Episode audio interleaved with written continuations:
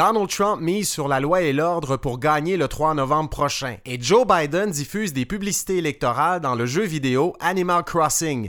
Vous écoutez le balado de la chair. Bonjour tout le monde, je m'appelle Frédéric Gagnon, je suis titulaire de la chaire Raoul Dandurand en études stratégiques et diplomatiques de l'Université du Québec à Montréal et vous écoutez le Balado de la chaire. C'est un balado qui vous permet d'entendre nos conférences si vous les avez ratées et des capsules d'analyse de l'actualité internationale, de l'actualité politique aux États-Unis et de la culture populaire américaine. Je vous souhaite une bonne écoute. La semaine dernière, au balado de la chaire, on a fait un premier bilan des conventions nationales des partis démocrates et républicains en vue de l'élection présidentielle du 3 novembre prochain. Durant la convention républicaine, Donald Trump et ses partisans ont souvent rappelé qu'il est le candidat de la loi et de l'ordre.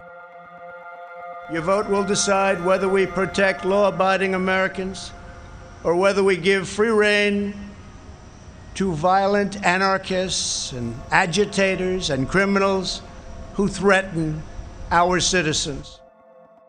Rien de nouveau ici, hein, parce que Trump avait dit à peu près la même chose en 2016 en vue de l'élection présidentielle euh, qui se déroulait à ce moment-là. C'est ce que rappelle euh, Laura Julie Perrault dans la presse, euh, dans le quotidien La Presse en juillet 2016. Elle nous rappelle que Trump déclare lors de son discours d'investiture, je cite, La criminalité et la violence qui affligent notre pays vont bientôt cesser. Trump nous dit qu'à partir du 20 janvier 2017, jour de son inauguration présidentielle, ce sera le retour à la sécurité. Fin de la citation.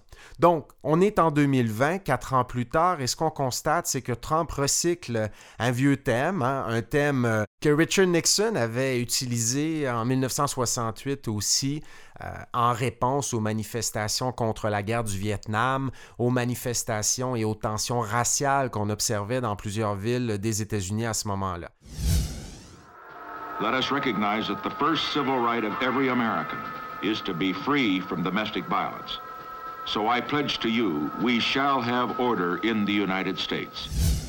Mais donc, on vit encore en 2020 au rythme de tensions raciales, de manifestations contre la brutalité policière envers les Afro-Américains. Et Trump, ben, comme je le disais, recycle son thème de la loi et de l'ordre de 2016. Donc, pourquoi le fait-il? Ben, une petite mise en contexte là, pour revenir sur des événements importants qui sont utiles pour comprendre ce qui se passe en ce moment.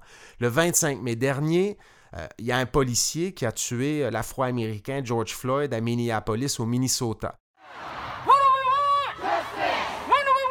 Il y avait eu des manifestations contre la brutalité policière dans cette ville. Il y en a eu plusieurs par la suite. Certaines de ces manifestations ont été pacifiques, mais d'autres ont mené à des affrontements violents entre euh, des manifestants des mouvements comme Black Lives Matter ou encore de groupes de gauche de la mouvance Antifa et les forces policières euh, qui euh, les affrontaient. Les manifestations qu'on a observées ont parfois tourné au vinaigre. Elles ont mené de temps à autre à la destruction de bâtiments, de voitures, de biens privés au public. Et le 23 août dernier, quelques jours après la Convention nationale du Parti démocrate, à la veille de la Convention nationale du Parti républicain, ben, il y a un nouveau drame là, qui a ravivé les tensions raciales aux États-Unis, l'affaire Jacob Blake. Ça se déroule à Kenosha, au Wisconsin. Euh, il y a une altercation entre Jacob Blake et des forces policières, et un policier ouvre le feu sur le jeune Afro-Américain de 29 ans vous connaissez un petit peu l'histoire. Les enfants de Jacob Blake se trouvent dans la voiture euh, où lui aussi se trouve au moment euh, d'être atteint par les balles des policiers. Deux jours plus tard, ben, très tôt après ce nouvel événement, il y a des manifestations à Kenosha, au Wisconsin, semblables à celles qu'on avait vues au mois de mai à Minneapolis, au Minnesota. Et le 25 août, ben, il y a des manifestations à Kenosha qui euh, euh, tournent au vinaigre encore une fois et qui se soldent par le meurtre de deux jeunes, jeunes hommes euh, par, c'est l'hypothèse en fait, la conclusion à laquelle on en est venu pour le moment, deux jeunes hommes assassinés par Carl Rittenhouse, qui est un partisan de Donald Trump, qui est également un partisan des mouvements conservateurs Blue Lives Matter, donc des mouvements qui expriment leur soutien aux policiers euh, dans cette histoire de tension raciale et qui s'oppose au mouvement Black Lives Matter. Et c'est donc en réponse à ces événements que Trump nous parle toujours de la loi et de l'ordre. Le 1er septembre 2020, il s'est même rendu à Kenosha, au Wisconsin, pour constater de ses yeux euh, l'ampleur des dégâts causés par les manifestants. Et il a dit, ben, il faut laisser la police faire son travail et on va mettre un terme à cette violence très, très rapidement si euh, on m'en donne l'occasion, de nous dire Trump. Il fait ici référence au fait qu'il y a dans ces États des gouverneurs démocrates, des maires aussi des villes concernées, des démocrates qui sont peut-être un petit peu moins, pas mal en fait, moins chaud à l'idée que lui de recourir à la méthode dure, euh, la garde nationale, euh, euh, des forces policières encore plus musclées, pour casser les mouvements qui tiennent ces manifestations. Et d'un point de vue politique, Trump vise trois objectifs en vue de l'élection présidentielle du 3 novembre. En mettant l'accent sur la loi et l'ordre, il espère trois choses. Premièrement, il veut ramener l'attention nationale sur un enjeu qui lui semble plus payant sur le plan électoral que les autres enjeux dont on parle plus en ce moment, et notamment la euh, COVID-19.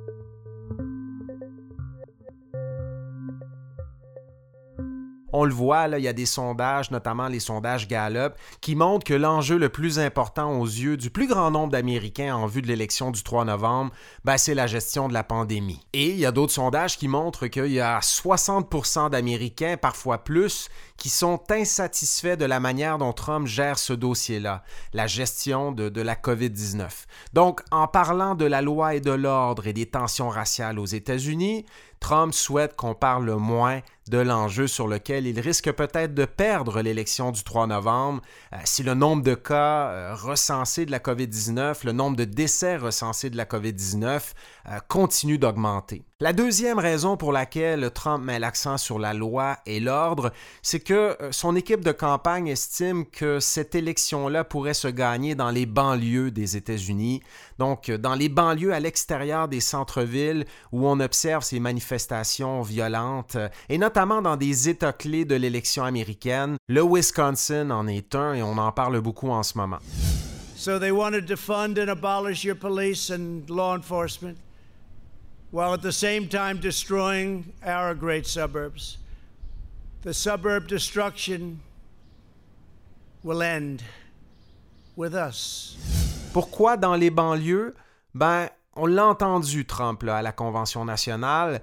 Ce qu'il dit au fond, c'est que si on ne fait rien pour régler l'instabilité dans des villes comme Kenosha, Minneapolis, euh, au Minnesota et tout ça, mais ben, lentement mais sûrement, cette instabilité va gagner les quartiers à l'extérieur des centres-villes et notamment les banlieues. Et on le voit, là, euh, Trump n'a pas l'avantage en ce moment auprès des électeurs des banlieues des, femmes aussi euh, des banlieues qui euh, favorisent considérablement Joe Biden en ce moment. La situation était, différente en 2016. Madame Clinton n'avait pas autant l'appui des électeurs électrices des banlieues à ce moment-là. Mais là, Biden est plus en avance ce que Trump veut faire, c'est ramener de ses électeurs sous la tente républicaine en jouant sur la peur, hein, en disant, ben, si on ne fait rien pour casser ces mouvements, si on élit Joe Biden à la présidence, qui est un petit peu plus, euh, euh, un petit peu plus conciliant à l'égard de mouvements comme Black Lives Matter, à l'égard de, de, groupes comme euh, les groupes Antifa, ben, on va se retrouver dans une situation où on va profiter de la mollesse du président Biden pour étendre ces manifestations jusque dans les banlieues, tout près de vos maisons. ça mettra en péril la sécurité de vos enfants, etc. Et la troisième raison pour laquelle euh, Donald Trump met beaucoup l'accent sur ce thème, la loi et l'ordre, les tensions raciales au Wisconsin et tout ça, et ça, ben Nate Silver et son équipe en parlaient dans, dans leur balado sur la politique et les élections américaines, et j'ai trouvé ça extrêmement intéressant, c'est l'idée qu'au fond, Trump aura peut-être de la difficulté à élargir sa coalition d'électeurs en vue du 3 novembre. Hein. il est à 42, 43, 44% d'appui. C'est difficile pour lui de faire des gains. On le voit dans les sondages. Les intentions de vote restent relativement stables pour le moment et depuis plusieurs semaines, on voit que Joe Biden est en avance à l'échelle nationale par 7, par 8, par 9 points et Trump a de la difficulté à aller chercher plus de votes. Donc, ce que Trump essaie de faire avec ce thème de la loi et de l'ordre, c'est qu'il essaie de forcer Joe Biden à commettre une erreur On entend quoi par là? Un mot de trop, une phrase de trop, une phrase, un mot qui pourrait indisposer les représentants des mouvements Black Lives Matter, euh, et euh, donc Biden verrait dans ce cas-là sa propre coalition électorale s'effriter. C'est-à-dire que si Biden verse dans le discours lui-même de la loi et de l'ordre, ben, il déplaira peut-être à des électeurs qu'il a acquis au cours des derniers mois, au cours des dernières semaines. Donc la, logique de Trump ici, c'est si je ne peux pas élargir ma coalition, je vais essayer de faire perdre des votes à Joe Biden en le forçant à commettre une bévue. Et est-ce que la stratégie de Trump fonctionne pour le moment?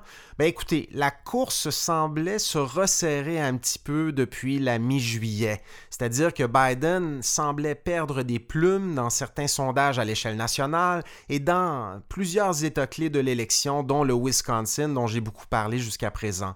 Là, après les conventions, il y, y, a de nouveaux sondages qui paraissent. On en aura plusieurs d'ici la fête du travail, la semaine prochaine, et ce qu'on constate, c'est que Biden est peut-être en train de reprendre du poil de la bête et de se retrouver dans une situation assez enviable qui peut peut-être se comparer à ce qu'on avait observé avant, la mi-juillet. Donc, euh, selon un sondage Quinnipiac euh, rendu public le 2 septembre 2020, euh, M. Biden aurait 10 euh, points d'avance à l'échelle nationale. Il faudra voir comment ça se traduit en appui à Biden dans les différents États clés de l'élection. Et il y a une autre donnée extrêmement intéressante dans ce même sondage Quinnipiac. On pose la question suivante aux Américains et Américaines, hein, toujours en ayant à l'esprit les tensions raciales, euh, notamment évidemment la gestion de la COVID-19. La question va comme suit. Vous sentez-vous plus en sécurité ou moins en sécurité avec Donald Trump à la Maison-Blanche? Et dans ce sondage, il y a seulement 35% des personnes sondées qui disent se sentir plus en sécurité avec Trump au pouvoir. Et le score de Joe Biden est meilleur sur ce plan. Il y a 42% des personnes sondées qui se sentiraient plus en sécurité s'il était élu le 3 novembre prochain. Est-ce que la stratégie de Trump de gagner un deuxième mandat à la Maison-Blanche grâce au thème de la loi et de l'ordre fonctionne? Écoutez, il reste encore beaucoup de temps au tableau, mais pour l'instant, les données empiriques démontrent que ça marche peut-être pas autant qu'il le souhaiterait.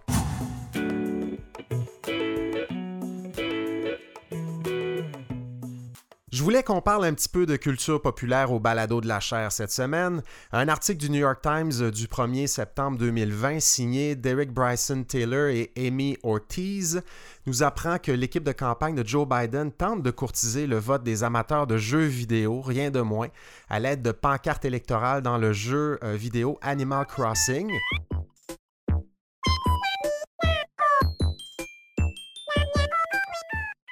J'en parle avec Julie-Pierre Nadeau, qui est chercheur à l'Observatoire sur les États-Unis de la chaire Raoul d'Endurant. Bonjour Julie-Pierre. Bonjour. Euh, je pense que thème Animal Crossing, est-ce que je me trompe? Ah oui, ça m'a euh, comblé de, bien des moments pendant la pandémie. C'est toi qui as attiré mon attention sur euh, cette nouvelle-là cette semaine et je la trouve intéressante pour comprendre l'évolution des campagnes électorales aux États-Unis, la manière dont les candidats et les candidates aux élections s'appuient sur les nouveaux médias, sur la culture populaire pour mobiliser les électeurs. On le sait, euh, l'apparition de la télévision a convaincu depuis longtemps les candidats présidentiels de l'importance de rejoindre les électeurs à l'aide de publicités télévisées. Euh, tout commence notamment lors de la présidentielle de 1952, quand le républicain Dwight Eisenhower tente de convaincre euh, les électeurs de voter pour lui et pas pour le démocrate Adlai Stevenson. Et il le fait au moyen notamment d'une publicité télévisée qui est devenue un classique, la publicité Ike for President. On peut entendre euh, dans cette publicité le verre d'oreille. Est-ce que je peux chanter, Julie-Pierre, ça te dérange pas? Ah, mais oui, vas-y. Ike for president, Ike for president, Ike for president, Ike for president. I like Ike, you like Ike, everybody likes Ike for president. Pas si pire? Ike for president, Ike for president, Ike for president, Ike for president. You like Ike, I like Ike, everybody likes Ike for president. Hang out the banner, beat the drum, we'll take Ike to Washington. Ça y est, je vais l'avoir dans la tête. Pour ceux et celles à la maison que ça intéresse, on peut voir ces publicités-là sur un site internet qui est très bien fait, le site livingroomcandidate.org.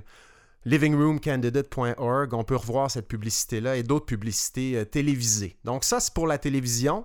Mais la nouvelle euh, dont tu nous parles aujourd'hui, Julie Pierre, euh, euh, illustre que les publicités dans les jeux vidéo sont maintenant un outil que les candidats emploient pour tenter de rejoindre les électeurs. Bon, c'est plus rare que les publicités à la, à la télévision, mais l'équipe de campagne de Biden pense que ça peut être un filon intéressant en 2020. Qu'est-ce que nous rapporte le New York Times, Julie Pierre, et peux-tu juste nous rappeler d'entrée de jeu ce qu'est le jeu Animal Crossing?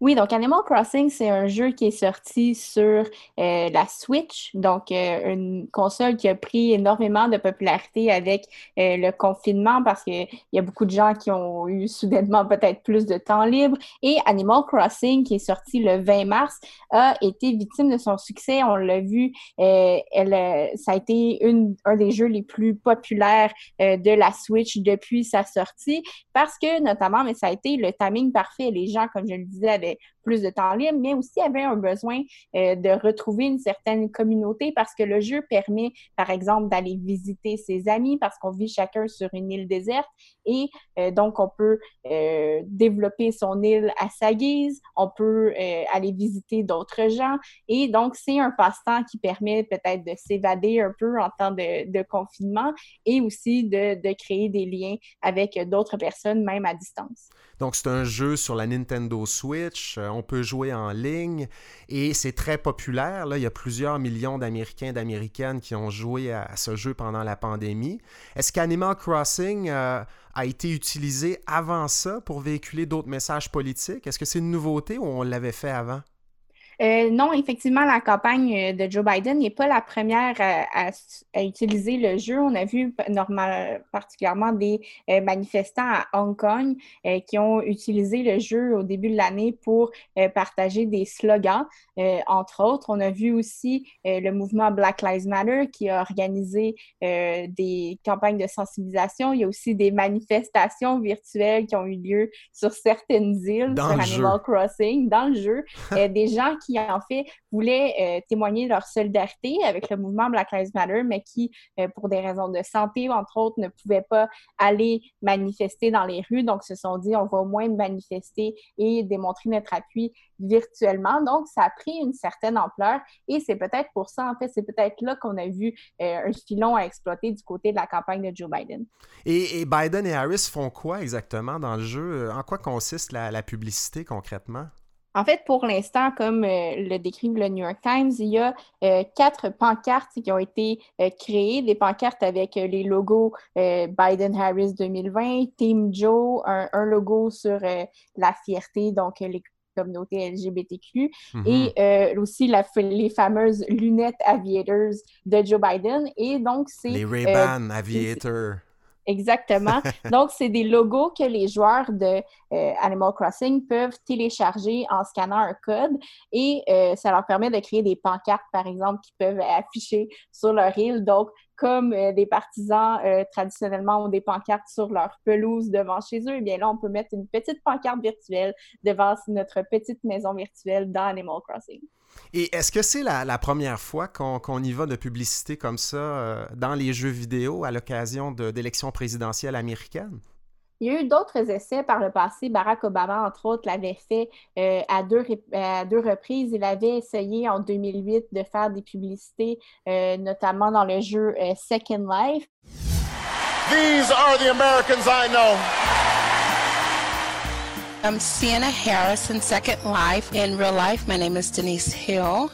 In real life, I'm going door to door to people's homes. And here, I kind of focused on find out, you know, they're not decided on who they're voting for or they haven't registered to vote yet. Il avait aussi essayé en 2012 de faire des publicités dans le jeu euh, de Madden NFL et euh, dans certains euh, jeux pour téléphone intelligent. Par contre, dans ce cas-ci, on ne parle pas vraiment de publicités qui sont ancrées dans un jeu ou qui sont diffusées dans un jeu, mais vraiment d'éléments du jeu en tant que tel. Parce que dans Animal Crossing, les gens peuvent acheter des t-shirts ou acheter des, des, pancartes ou des écriteaux normalement. Et là, en fait, c'est qu'on vient juste offrir la possibilité d'avoir un, logo politique sur nos items qu'on achèterait de toute façon dans le jeu. Donc, c'est plus interactif. Là, on n'est pas exposé à la publicité. On, peut décider de s'afficher politiquement en tant que, joueur à l'aide des avatars, euh, des petits personnages qu'on contrôle dans Animal Crossing. C'est ça. Hein? Exactement. Et euh, on cherche à rejoindre qui de cette façon-là, Julie Pierre? Je, comprends qu'il euh, y a des jeunes qui jouent à ces jeux-là, des gens qui votent pas nécessairement. Il y a Julie Pierre Nadeau qui joue à ce jeu-là, mais on essaie de rejoindre qui de cette façon-là? Oui, j'ai Pierre Nadeau qui ne peut pas euh, voter à l'élection américaine, mais qui a trouvé ça quand même très cocasse. J'ai téléchargé d'ailleurs euh, un des logos pour pouvoir euh, le mettre sur mon île. Pour voir comment ça fonctionne. Hein? Exactement.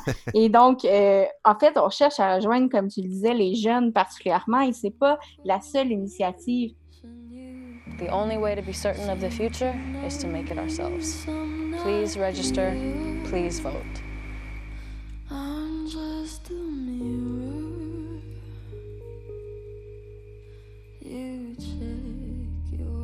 On a fait appel notamment à Billie Eilish lors de mhm. la Convention démocrate. Qui est la chanteuse très populaire auprès des jeunes. Exactement, qui est très connue chez les jeunes. On a lancé euh, des publicités ce week-end euh, au MTV Video Music Awards qui sont très regardés par la génération Z et les milléniaux. Donc, euh, on vise un public plus jeune et aussi la campagne Ask Us Anything 2020 qui a été lancée sur Instagram ce lundi et qui va lancer des vidéos mettant en vedette des célébrités pour essayer de rejoindre encore une fois euh, cette tranche démographique des plus jeunes électeurs, donc les 18 à 25 ans particulièrement. Et cette campagne-là va durer jusqu'à jusqu'à l'élection. Et bon, on le sait, là, ça c'est démontré euh, scientifiquement dans la, dans la littérature spécialisée sur les élections américaines. Les jeunes sont des électeurs peut-être un petit peu moins euh, euh, fiable, entre guillemets, là, et je fais référence à la participation électorale. On n'est jamais certain que les jeunes vont se présenter au bureau de vote pour toutes sortes de raisons. On déménage d'un État à l'autre pour aller à l'université. Bon, il y a toutes sortes de facteurs qui expliquent ça. Est-ce que ce genre de publicité fonctionne, Julie Pierre? Est-ce qu'on sait si ça marche? C'est difficile à dire, en fait, parce que oui, il y a eu des expériences qui ont été tentées par le passé, mais on a très peu de données pour évaluer l'impact de ce, de ce genre de publicité. On n'a pas vraiment de données euh, quant à la consommation, si on peut dire, donc euh, combien de gens ont vu cette publicité-là, et on n'a pas non plus de données sur euh, l'impact réel. Est-ce que le fait de voir ce genre de publicité dans les jeux vidéo influence vraiment le vote d'un électeur? C'est pas démontré pour le moment. Par contre, euh, si ça euh, être une stratégie gagnante, ça pourrait être très payant pour les démocrates parce que les études euh, électorales démontrent que les deux premières élections de jeunes électeurs sont les plus marquantes. Et donc, si on réussit du côté démocrate à convaincre les jeunes d'aller voter pour Joe Biden en novembre, eh bien, ça pourrait fidéliser un nouvel électorat de façon durable. Ouais, un peu comme euh, Obama l'avait fait en 2008 en courtisant des électeurs électrices qui votaient pour la première fois. On dit que ces électeurs sont encore fidèles au Parti démocrate et font peut-être partie de la coalition Biden cette année. Écoute, Julie Pierre, c'était vraiment intéressant. Bonne chance avec ton île Animal Crossing et avec tes recherches euh, cet automne. C'est un plaisir. Je vous remercie d'avoir écouté ce balado de la chaire. Si vous voulez nous poser vos questions, vous pouvez le faire sur les médias sociaux de la chaire Raoul Dandurand, sur Facebook, Twitter et Instagram, en utilisant le mot-clic balado de la chaire. Je vous invite également à consulter notre site Internet si vous voulez rester à l'affût de nos activités au www.dandurand.ucam.ca. Et sur ce site Internet, vous pourrez aussi vous abonner à notre lettre d'info de la chaire. Et c'est pas une mauvaise idée de s'abonner à cette lettre d'info ces jours-ci, parce que dès la semaine prochaine, on annoncera publiquement quelle sera notre grande série d'activités sur la campagne électorale américaine en vue du vote du 3 novembre. On vous promet des webinaires sur le fonctionnement du système électoral américain, les enjeux à surveiller. On vous promet également des soirées de visionnement en webinaire à distance encore une fois des débats présidentiels qui s'amorcent à la fin septembre. Après l'élection, on essaiera d'évaluer l'impact de ces résultats électoraux sur la société américaine, sur les relations entre les États-Unis, le Canada et le Québec. Écoutez, on aura un beau menu, surveillez ça et d'ici là, je vous souhaite une excellente semaine.